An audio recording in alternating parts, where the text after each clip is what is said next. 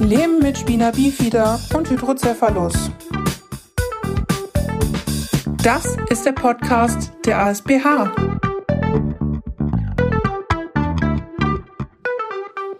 Ja, herzlich willkommen zur ersten Folge des ASBH Podcast. Mein Name ist Frank Oberpichler und ich habe die große Freude, das hier heute moderieren zu dürfen. Und mir gegenüber sitzt Jürgen Wolters, der Geschäftsführer der ASBH. Hallo Jürgen. Hallo Frank. Jürgen, erkläre uns doch mal, was die ASBH überhaupt ist und was ihr so macht. Ja, das mache ich gerne. Also die ASBH, das steht für Arbeitsgemeinschaft Spina bifida und Hydrocephalus. Spina bifida und Hydrocephalus sind angeborene Fehlbildungen, das heißt, die bereits im Mutterleib auftreten können mhm. und auch dort erkannt werden.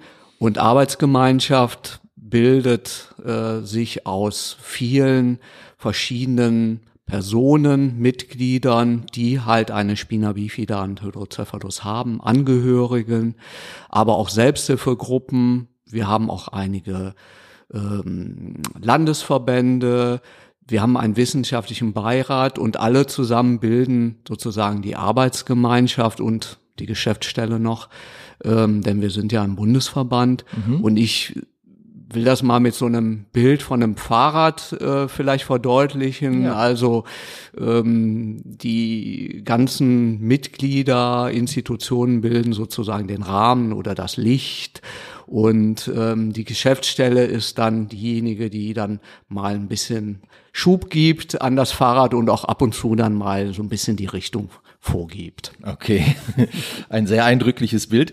Seit wann gibt es denn die ASBH und kannst du vielleicht sagen, was sich so im Laufe der Zeit ähm, vielleicht verändert hat? Mhm. Also die ASBH gibt es seit 1966, damit 55 Jahre oh ja. mhm. und also schon eine sehr lange Zeit und es hat sich schon deutlich was geändert. Also zu Beginn der Arbeit der ASBH ging es sehr stark darum, die medizinische Versorgung sicherzustellen. Also mhm. viele Menschen, die geboren wurden in den Kliniken, ähm, waren darauf angewiesen, dass die Ärzte das Know-how hatten und auch das Wissen, was ist eine Spina bifida und ein Hydrocephalus und mhm. wie kann man den behandeln. Und es gab noch nicht viele Kliniken, die überhaupt das Know-how hatten obwohl Spina bifida und Hydrocephalus eigentlich schon, also auch schon im Mittelalter und sowas bekannt war, aber es wurde eigentlich wenig behandelt, sondern mehr, ja, sozusagen hatten die Personen keine große Lebensdauer. Ja. Und von das hat sich sicherlich geändert. Der medizinische Aspekt ist immer noch geblieben, weil es auch nach wie vor noch wichtig ist, eine gute Behandlung und Versorgung zu bekommen. Aber hinzu kommen jetzt auch verstärkt Themen, die so mehr in den Bereich der Inklusion fallen. Also Schulbildung, Ausbildung, mhm. Beruf, äh, eigenständiges Wohnen, Sexualität, also auch einen Partner finden und eine Familie gründen. Und das hat sich sicherlich gegenüber den ja vor 55 Jahren deutlich gewandelt. Okay.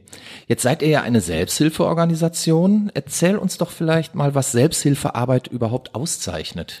Also Selbsthilfearbeit ist ja oder Selbsthilfe ist ja ein, eine selbstorganisierte äh, Organisation oder Gruppe, die halt gemeinsame Probleme und Herausforderungen hat, wie jetzt eine mhm. Gruppe von Menschen mit Spina bifida und Hydrocephalus oder Eltern, die ein Kind mit Spina bifida und Hydrocephalus haben.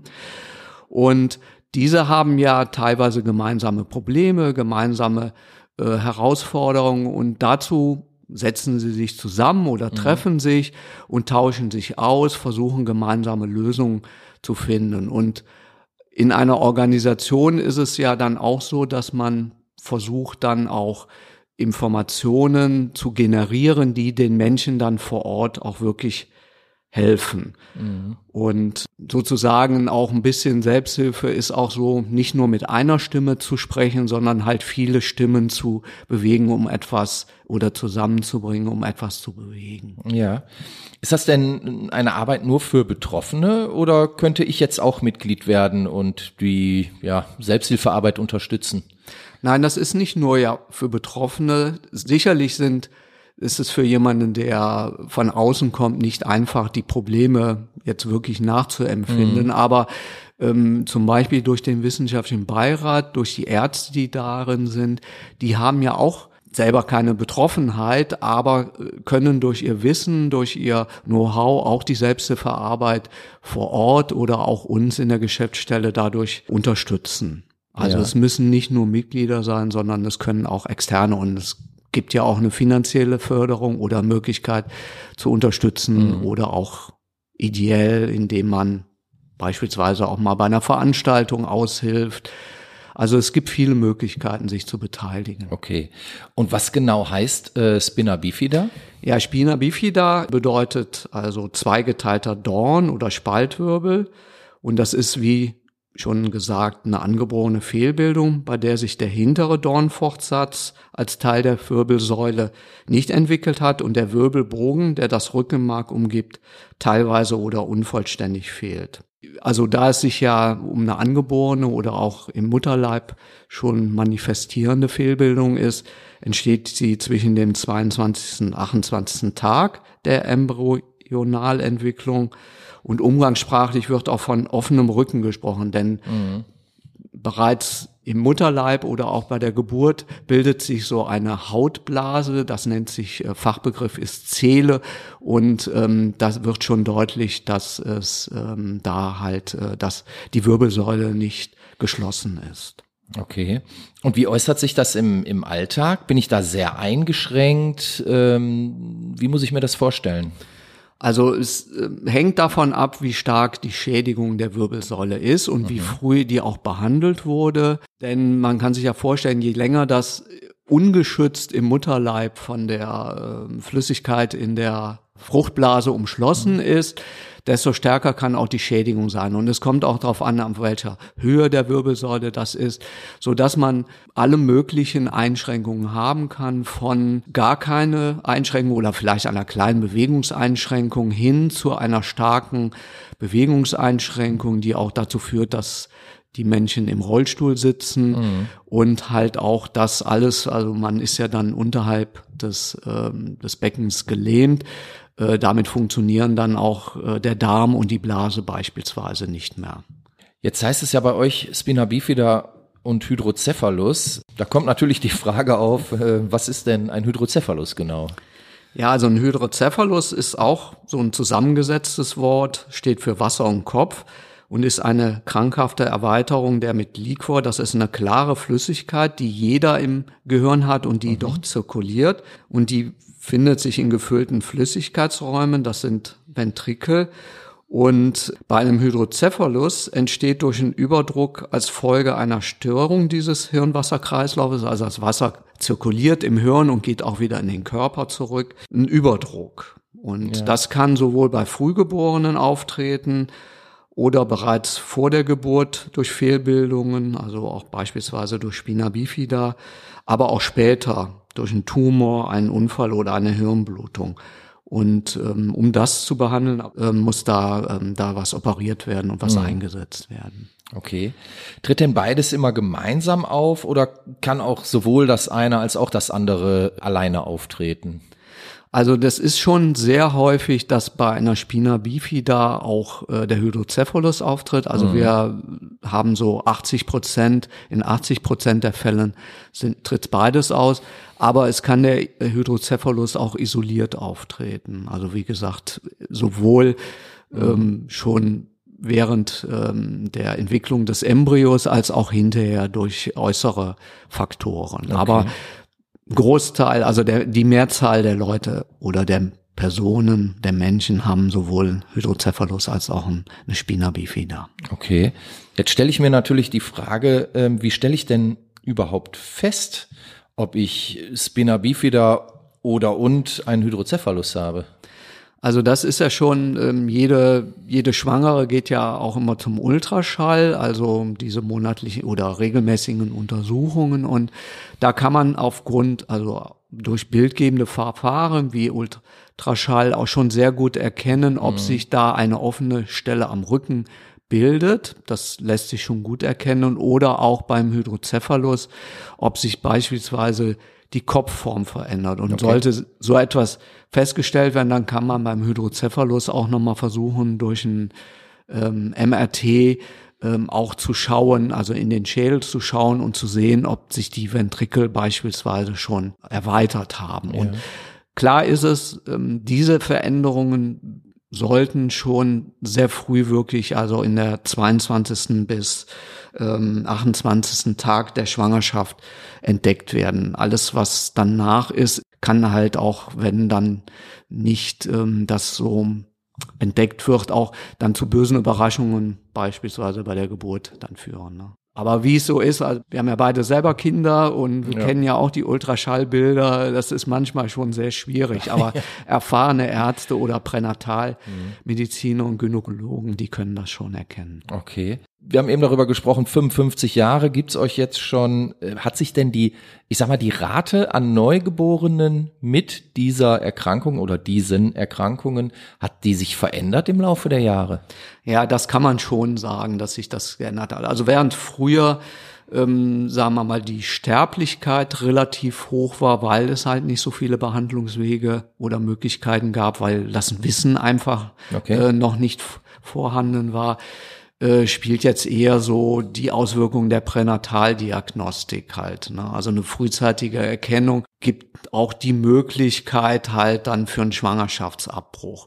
So, ich weiß jetzt nicht die Zahlen von, von früher, aber heute geht man davon aus, wir reden hier von einer Prävalenz, das ist ja so eine Kennziffer, die zu einer bestimmten Zahl wird, die die Schwangeren sozusagen als Kollektiv nimmt mhm. und dabei kommen halt fünf auf 10.000 Geburten. Das ist oh. also relativ gering und ähm, es gibt nur eine Erhebung in ähm, Sachsen-Anhalt mhm. und da waren es in 2019 beispielsweise acht Kinder, die mit äh, Spina bifida geboren wurden. Okay. Wenn man jetzt solch eine erworbene ja, Fehlbildung ähm, hat, kann man das denn behandeln oder müssen die Personen, die damit geboren werden, ich sag mal, bis an ihr Lebensende damit leben, umgehen, wie auch immer. Mhm. Also man kann die, die Spina bifida natürlich sehr gut verschließen, weil sonst wäre ja da eine offene Stelle im Rücken. Mhm. Und das kann man sowohl pränatal, also sprich sogar schon im Mutterleib machen. Das ist seit oh. äh, vielen Jahren, oder seit einigen Jahren ist das halt eine Möglichkeit. Da geht man durch die Fruchtblase und operiert da oder schneidet äh, die Fruchtblase auf. Also oder postnatal, das heißt sofort nach der Geburt, möglichst innerhalb der nächsten äh, Stunden oder nach der Geburt wird dann das versorgt.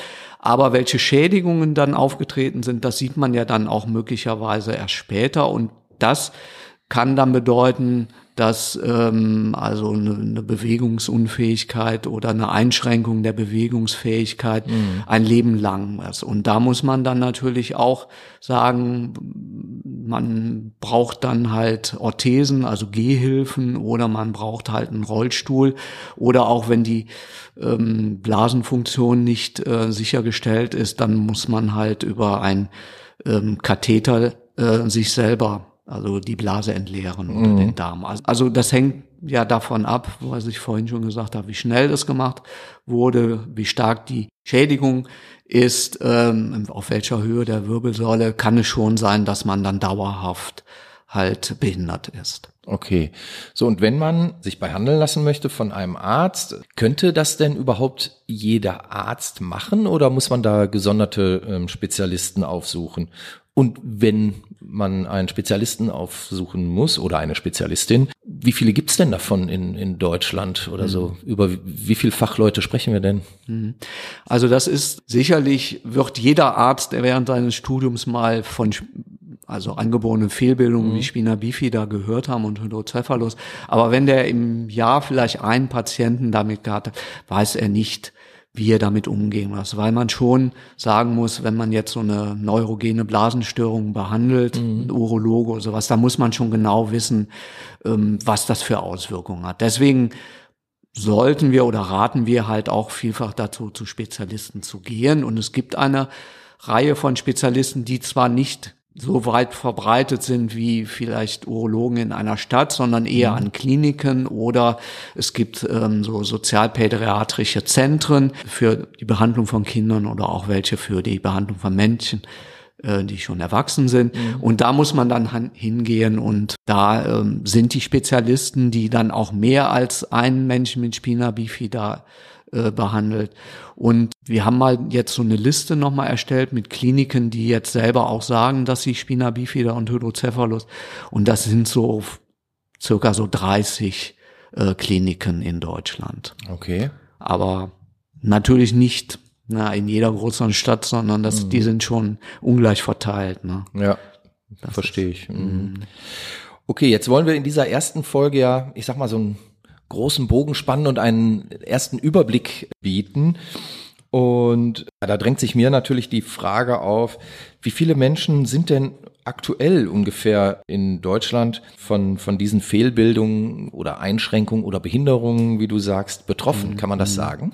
Ja, das kann man so ungefähr sagen. Also man äh, sagt, dass es insgesamt also 140.000 Menschen sind, die eine Spina bifida und einen Hydrocephalus haben. Mhm. Und das teilt sich so ein bisschen auf ähm, in 20.000 Menschen mit äh, einer Spina bifida und 120.000 mit einem Hydrocephalus. Von daher also ne, 20.000 Menschen bei einer Bevölkerung von 80 Millionen, das ist schon ein sehr geringer Anteil. Ja. Und beim Hydrocephalus sieht es schon ein bisschen anders aus. Da ist das auch so ein bisschen einfacher, die, die Daten zu erheben, weil es einfach mehr Menschen gibt mit einem Hydrocephalus. Ich habe mal vor Jahren mal mir die Krankenhausstatistiken mal angesehen. Also gerade wenn also bei Neugeborenen. Und das waren meines Wissens mal innerhalb eines Jahres, also 600 Geburten mit einem Hydrocephalus gegenüber, mhm. nehmen wir mal acht Geburten in Sachsen-Anhalt, aber vielleicht in Deutschland weit äh, 20 oder 30. Ne? Also okay. Das ist schon. Mhm. Man spricht auch beim, bei Spina bifida von einer seltenen Erkrankung, weil die einfach dieses Kriterium, glaube ich, unter fünf äh, Geburten bei 10.000 Fällen erfüllt. Okay. Können denn Menschen mit Spina bifida und Hydrocephalus, äh, ich sag mal, Schulen besuchen? Können die einen Beruf erlernen? Wie macht sich das denn im, im Alltag bemerkbar, beziehungsweise ähm, jetzt so in der Entwicklung des Menschen auch, hinsichtlich jetzt Bildung, Ausbildung, Berufsleben? Hm. Ja, also das ist ähm, durchaus möglich. Also es gibt viele von unseren Mitgliedern, die ähm, nicht so eine starke Schädigung der Wirbelsäule haben. Die können auch eine reguläre Schule besuchen. Ähm, es gibt natürlich auch welche, die ähm, in, in Förderschulen gehen. Aber insgesamt muss man sagen, ist sowohl Spina bifida und auch Hydrocephalus sind nicht so stark beeinträchtigend, dass man die so mit vergleichen könnte mit, mit ähnlichen stark geistig behinderten mhm. oder körperlich behinderten Menschen. Also die können durchaus ähm, ihre normale Schule machen mit vielleicht ein bisschen also es gibt ja diesen Nachteilsausgleich für, für bestimmte Gruppen, also dass man dann, ja, dass bestimmte Aufgaben in einer größeren Zeitrahmen erfüllt werden können, also bei einer Klausur oder dass der mhm. Bewertungsmaßstab ein bisschen anders ist. Das muss man dann vielleicht immer mal sagen. Aber wir haben viele Mitglieder, die haben einen ganz normalen Lebensverlauf genommen, die haben die Schule abgeschlossen, die haben studiert, äh, arbeiten in einem Job. Also das ist durchaus möglich und somit stellt sich ja auch deren Alltag eigentlich als relativ ja uneingeschränkt klar. Mhm. Ne? Also sicherlich, wenn man im Rollstuhl sitzt, muss man bestimmte Sachen beachten. Man Gut, kann nicht mhm in alle äh, Wohnungen einziehen oder man muss auch dein Bad dementsprechend ausrüsten oder etwas. Und da ist ja auch gerade so unsere Selbsthilfearbeit äh, hat dann so ein, jetzt auch in den letzten Jahren versuchen wir auch mehr so einen Fokus auf die Inklusion der Mitglieder hinzuwirken, weil wir schon sehen, dass es doch in der Praxis doch noch sehr häufig hakt, ne? weil ja. einfach Schulen nicht barrierefrei oder barrierearm ausgerichtet mhm. sind oder was ein sehr großes Problem ist und was, was mir auch also wichtig ist, auch irgendwann mal zu lösen, ist halt, die Kinder müssen ja im Kindergarten oder in der Schule katheterisiert werden. Mhm. Ja, und das dürfen Lehrer und Lehrkräfte oder auch Betreuungskräfte nicht machen, aus vielfältigen Gründen. Also wird es, ist es notwendig, dass entweder die Eltern dann dahin kommen, das Kind katheterisieren, oder man muss eine Pflegeperson anfordern. Und das ist ein sehr hm. großes Problem, je nachdem, na, wo die Schule sich mhm. gerade befindet, ob man berufstätig ist und was. Und mhm. da würde ich gerne auch mal irgendwann mal eine Lösung finden, wie es vielleicht auch bei anderen Erkrankungen, Diabetes oder sowas, ist ja ein ähnliches Problem, ja. ne, den, die, die, die ähm, mhm. Insulinspritze zu setzen. Das können ja manche Kinder auch nicht. Da muss man, mhm. denke ich, mal wirklich noch mal äh, rangehen. Ja. Okay. Jetzt haben wir eben gehört, es gibt so ungefähr 140.000 ähm, Betroffene ähm, aktuell in Deutschland. Ihr seid ein Selbsthilfeverein wie viele Mitglieder habt ihr denn? Also sind die jetzt alle bei euch auch Mitglieder oder wie zeigt sich das? Ja, das wäre sehr schön. okay. da würde ich mich sehr darüber freuen, aber ja. vielleicht trägt der Podcast ja auch noch ein bisschen dazu bei. nein, nein, also wir haben ähm, wenn man die Eltern ja mitrechnet, weil das ja eine angeborene Fehlbildung ist und äh, mhm. Babys ja kein Mitglied werden können, Klar. haben wir so rund ähm, 7000 Mitglieder. Und mhm. wenn man jetzt mal auf die zahlenden Mitglieder schaut, dann sind, liegen wir bei zweieinhalb äh, tausend Mitglieder es kann besser werden. Ich bin aber eigentlich nicht ganz unglücklich damit. Okay. Ne? Also für so eine seltene Einschränkung oder Behinderung ja. ist das schon ganz gut. Jetzt hast du eben zahlende Mitglieder gesagt. Da schließt sich dann natürlich direkt die nächste Frage an. Mhm. Wie finanziert sich denn Selbsthilfe überhaupt? Also finanziert sich das ausschließlich aus Mitgliedsbeiträgen oder auch aus Spenden, aus öffentlichen Geldern? Wie funktioniert das? Hm.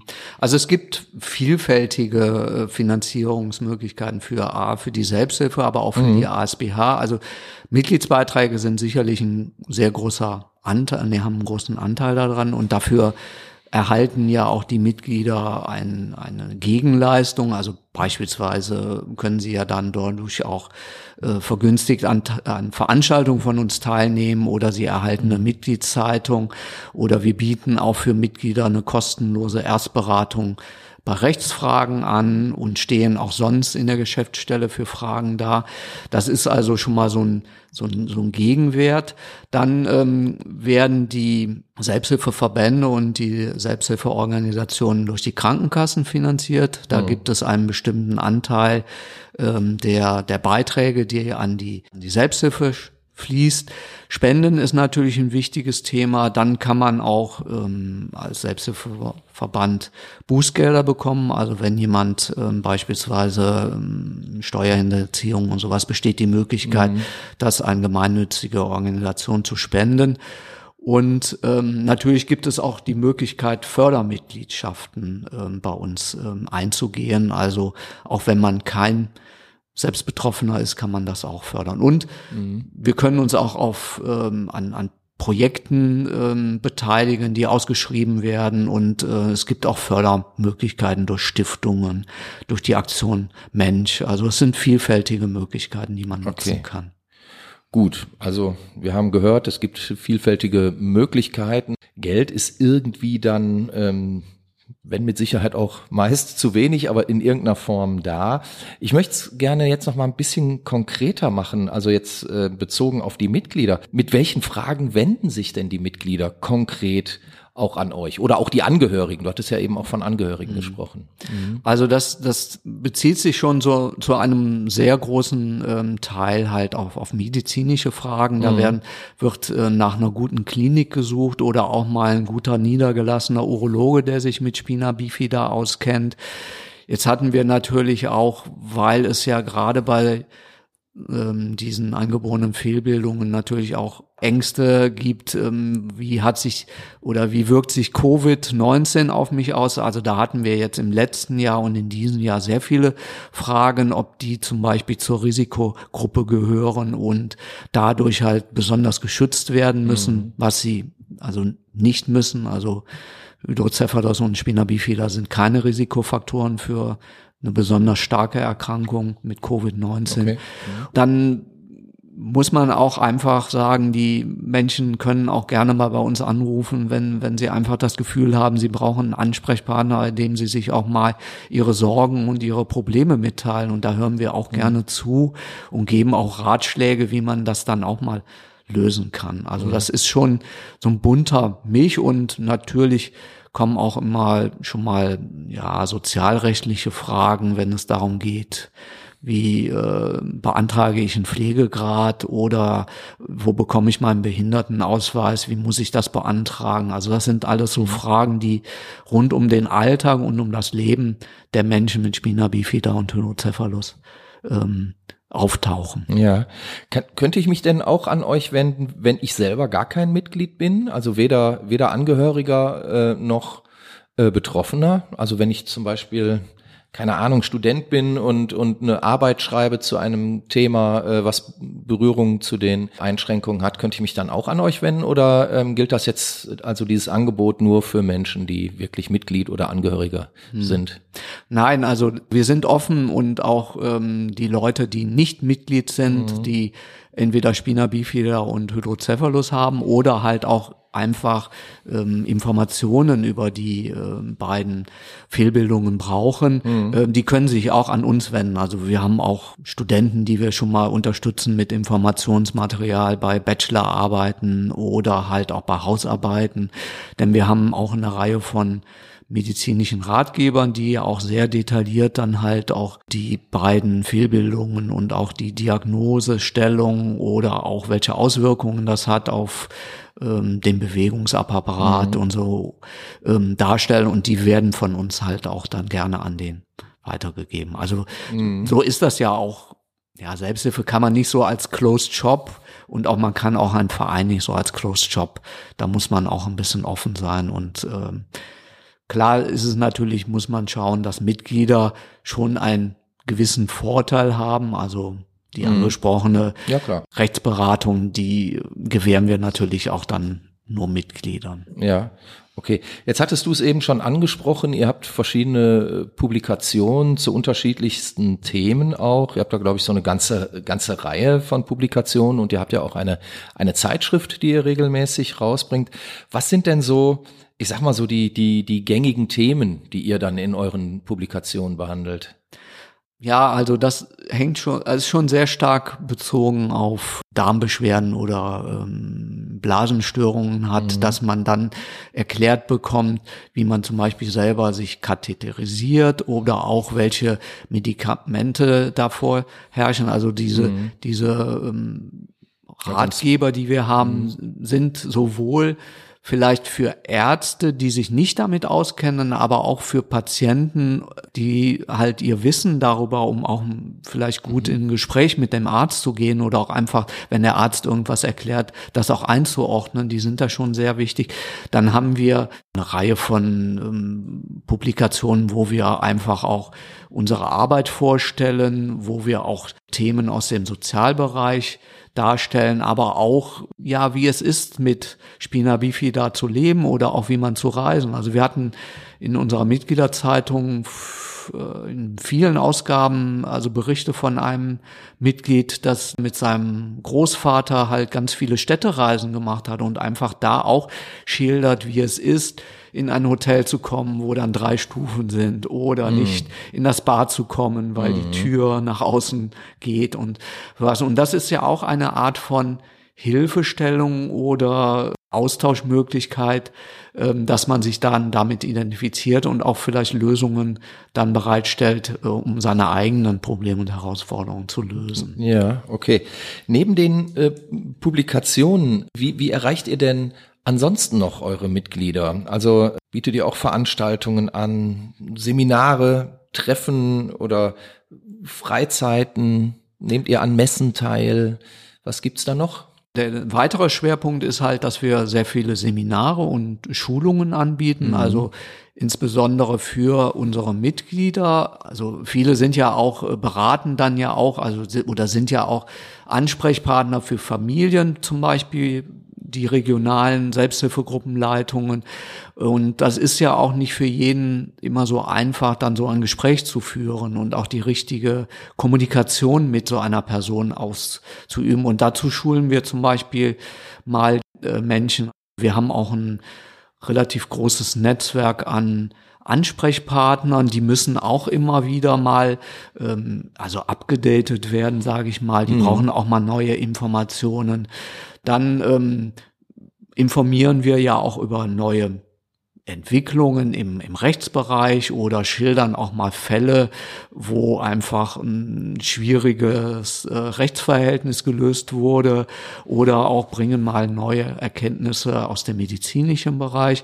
Und was wir auch machen, weil es geht ja auch ein bisschen darum, dass wir ja auch die Selbstständigkeit der Menschen mit Spina bifida und Hydrocephalus fördern und bieten auch zum Beispiel Freizeiten und auch im nächsten Jahr auch nochmal so eine Urlaubsreise an, wo die jungen Menschen vor allem und junge Erwachsene ohne ihre Eltern halt auch mal dann eine Stadt besuchen und dann auch mal die Erfahrung machen, ähm, wie es dann ist, ohne Eltern, ohne elterliche Hilfe, zwar mit Betreuung, aber dann auch mal selbstständig zur Eisdiele zu gehen und dann mal vielleicht an der Theke dann Eis zu bestellen, ja. ohne dass sie Unterstützung bekommen oder auch einfach mal mhm. sich gewahr werden, welche möglicherweise Barrieren so im Alltag auftreten. Und gerade diese Ferienfreizeiten haben ja auch noch den Aspekt, dass man sich auch mal mit gleich Altrigen austauscht und auch die die gleichen Probleme und Fragestellungen haben und nicht das Gefühl hat, ja, ich bin jetzt mit meiner seltenen Fehlbildung so alleine. Also in der Schule werden mhm. die in der Klasse nie jemanden treffen, der ein Spina bifida hat. Aber wenn sie jetzt mal eine ähm, Seminar besuchen oder eine Veranstaltung von uns, dann sind es plötzlich zehn Leute, die mhm. das haben. Und das stärkt auch so ein bisschen das Gefühl, nicht allein zu sein und das Wir-Gefühl. Ja. Okay, ja, ist ja sehr nachvollziehbar. Jetzt haben wir aber ja leider seit äh, gut anderthalb Jahren die Situation, dass Präsenzveranstaltungen, wenn nicht komplett unmöglich, aber so doch häufig nur sehr eingeschränkt stattfinden können. Habt ihr dadurch als Selbsthilfeverein auch dann auf ähm, zusätzliche, ich sag mal, digitale äh, Mittel und, und Wege zurückgegriffen, mhm. weil, weil halt die Präsenzveranstaltungen so in der Form nicht stattfinden können? Ja, das, das haben wir. Also wir haben das in verschiedener Form gelöst. Einerseits haben wir eine Reihe von, ja, sagen wir mal, Informationsveranstaltungen angeboten, die sich so mit rechtlichen Themen befasst haben. Dann hatten wir einen Rechtsanwalt oder eine Rechtsanwältin eingeladen, die hat dann einen Vortrag gehalten und mhm. danach bestand dann die Möglichkeit für die Teilnehmenden dann Fragen zu stellen. Und das war war sehr, sehr, sehr gut äh, und das ist auch sehr gut angenommen worden. Und das haben wir dann mehrfach mit mehreren Themen wiederholt und haben das auch jetzt nochmal äh, zum Thema äh, neurogene Blasenstörungen gemacht. Und ja. das äh, hat mir auch so gezeigt, dass dieser doch fehlende Austausch durch Corona doch ähm, besteht und die Menschen doch ein hohes Informationsbedürfnis mhm. haben. Und das kann man dadurch sehr gut befriedigen. Und es kommt auch hinzu, dass ähm, ja Anreisemöglichkeiten ähm, oder Notwendigkeiten von den Leuten wegfallen. Ne? Mhm. Also sie können das von zu Hause aus machen. Wir werden das auch sicherlich fortführen, wenn wieder mehr Präsenzveranstaltungen sind. Ich mhm. war vorsichtig, ich wollte sagen, wenn Corona ja. nicht mehr da ist, aber ich glaube, da müssen wir uns ähm, leider ja. äh, darauf einstellen, ja. dass wir da ja, irgendwie Lösungen finden, ja. dass wir beides anbieten. Ja, aber du hast es ja eben schon angesprochen, wenn wieder Präsenzveranstaltungen möglich sind. Wo kann man euch denn dann antreffen? Mhm. Wir planen ähm, beispielsweise im nächsten Jahr in Hamburg einen großen Kongress über oh. zwei Tage mhm. und da kann man uns dann auch besuchen. Also da werden wir auch wieder ja Themen vortragen lassen, die halt die Menschen mit Spina bifida auch jetzt aktuell beschäftigen, ob es jetzt äh, Rechtsthemen sind oder auch medizinische und mhm. bieten denen dann auch, was ich immer sehr schön finde und diesmal auch sehr stark angenommen wird, vielleicht liegt es auch wieder an Corona, also auch die Möglichkeit selber mal ihre Erfahrungen vor anderen auch dann vorzutragen, was ja für viele auch ein Angang ist. Nicht jeder ist es so gewohnt, äh, offen und frei zu sprechen. Deswegen unterstütze ich das sehr. Und ähm, ich habe diese Woche interessanterweise mit einer 91-jährigen Mutter telefoniert, die so darauf brennt, ihr Erfahrungswissen, was sie mhm. äh, in dem Bereich gehabt, doch in irgendeiner Form gerne doch nochmal weiterzugeben. Ja. Und das finde ich sehr schön. Also ja. das sollte man unterstützen. Ja, und dann versuchen wir auch ein bisschen nochmal im nächsten Jahr, weil dieses Jahr kommt ja keine Reha-Care, auch dann auf der Reha-Care nochmal Stände oder auch ah, ja. auf Messen uns zu beteiligen und um mhm. einfach da ja ein bisschen für interessierte Personen auch als Ansprechpersonen mhm. und auch äh, Informationsmaterial weitergeben zu können. Mhm. Jetzt vielleicht noch die Frage dazu, seid ihr als Selbsthilfegruppe auch mit, mit anderen Selbsthilfegruppen ähm, im Kontakt? Tauscht ihr euch aus untereinander? Wie sieht das da aus?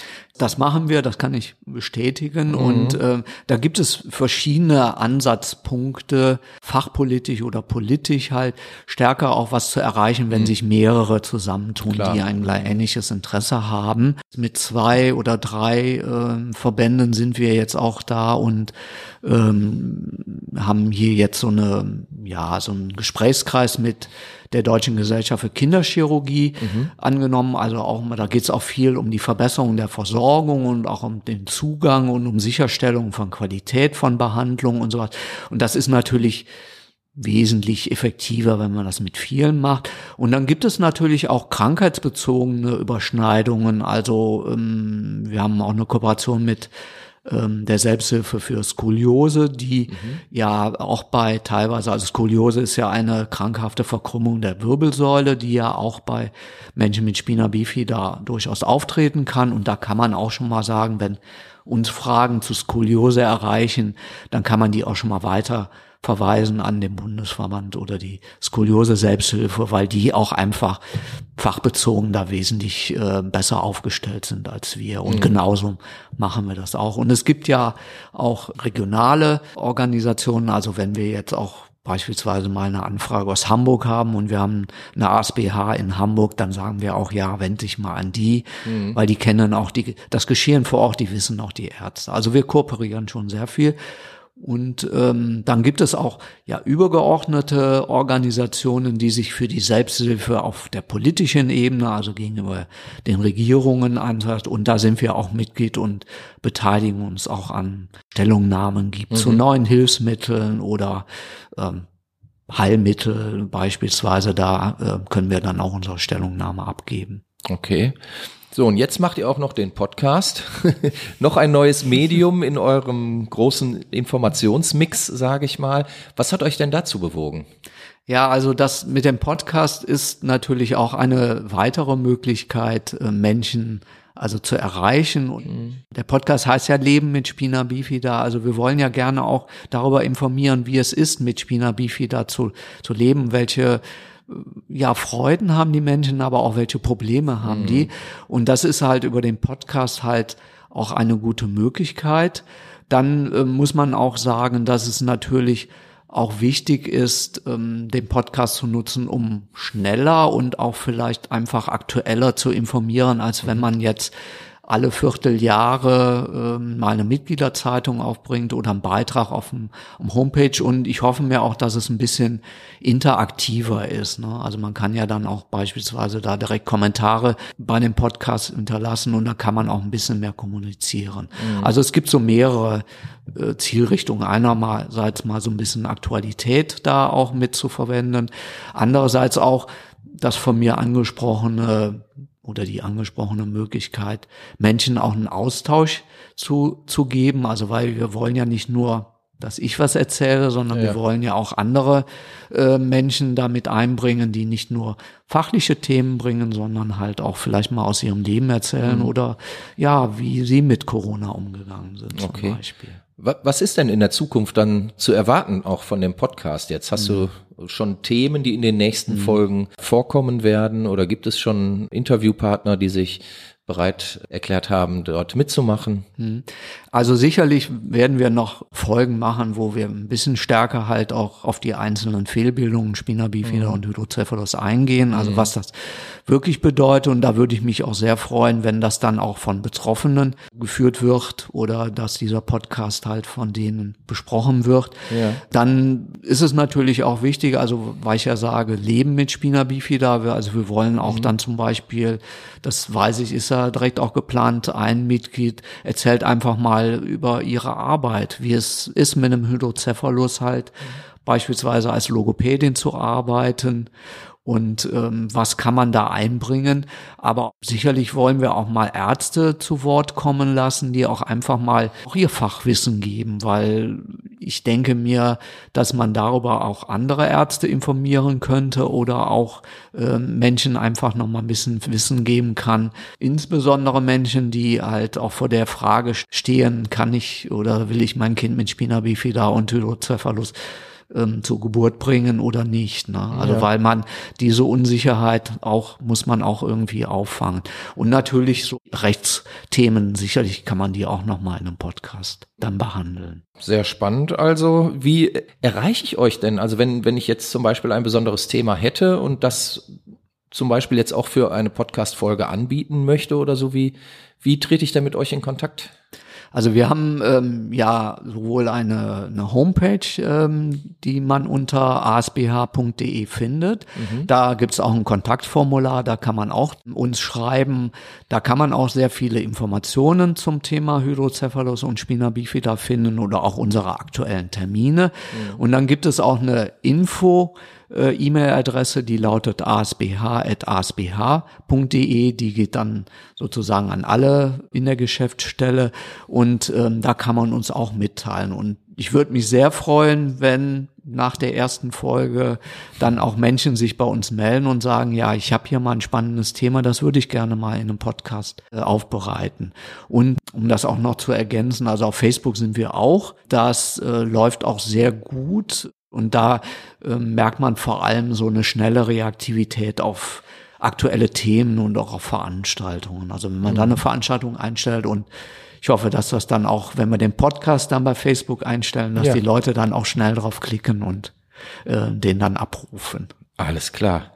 Jürgen, ich glaube, wir haben jetzt für eine erste Folge einen sehr großen Bogen gespannt. Wir haben so über euch als Selbsthilfeverein gesprochen, wir haben über die ähm, Fehlbildungen gesprochen, wir haben berichtet, wie man euch erreichen kann, welchen Informationsmix ihr anbietet. Hast du jetzt spontan noch etwas, was du loswerden möchtest? Ja, also ich würde mich freuen, wenn, wenn der, ja, der Podcast zwar nicht die äh, Reichweite von Herrn Drosten erreicht, aber wenn wir einige, einige Zuhörer und Zuhörerinnen erreichen, ist auch mehr für das Leben äh, der Menschen mit Spina bifida und Hydrocephalus zu sensibilisieren und auch vielleicht darüber zum Nachdenken bei Menschen äh, zu erwirken, die sich vielleicht ähm, dann jemanden im Rollstuhl auf dem ähm, im, in der Fußgängerzone sehen und dann ja vielleicht doch eher wissen, ähm, dass es sich da um Menschen handelt, der halt seine eigenen Gefühle und Empfindungen hat und auch sein eigenes Leben führt. Wunderbar. Ja, meine Damen und Herren, das war die erste Folge des ASBH-Podcasts Leben mit Spina Bifida und Hydrocephalus. Mein Name ist Frank Oberpichler. Mir gegenüber sitzt immer noch der Jürgen Wolters, Geschäftsführer der Selbsthilfe ASBH und ich sage Tschüss. Ja, und von mir aus auch Tschüss. Leben mit Spina bifida und Hydrocephalus. Das ist der Podcast der ASBH.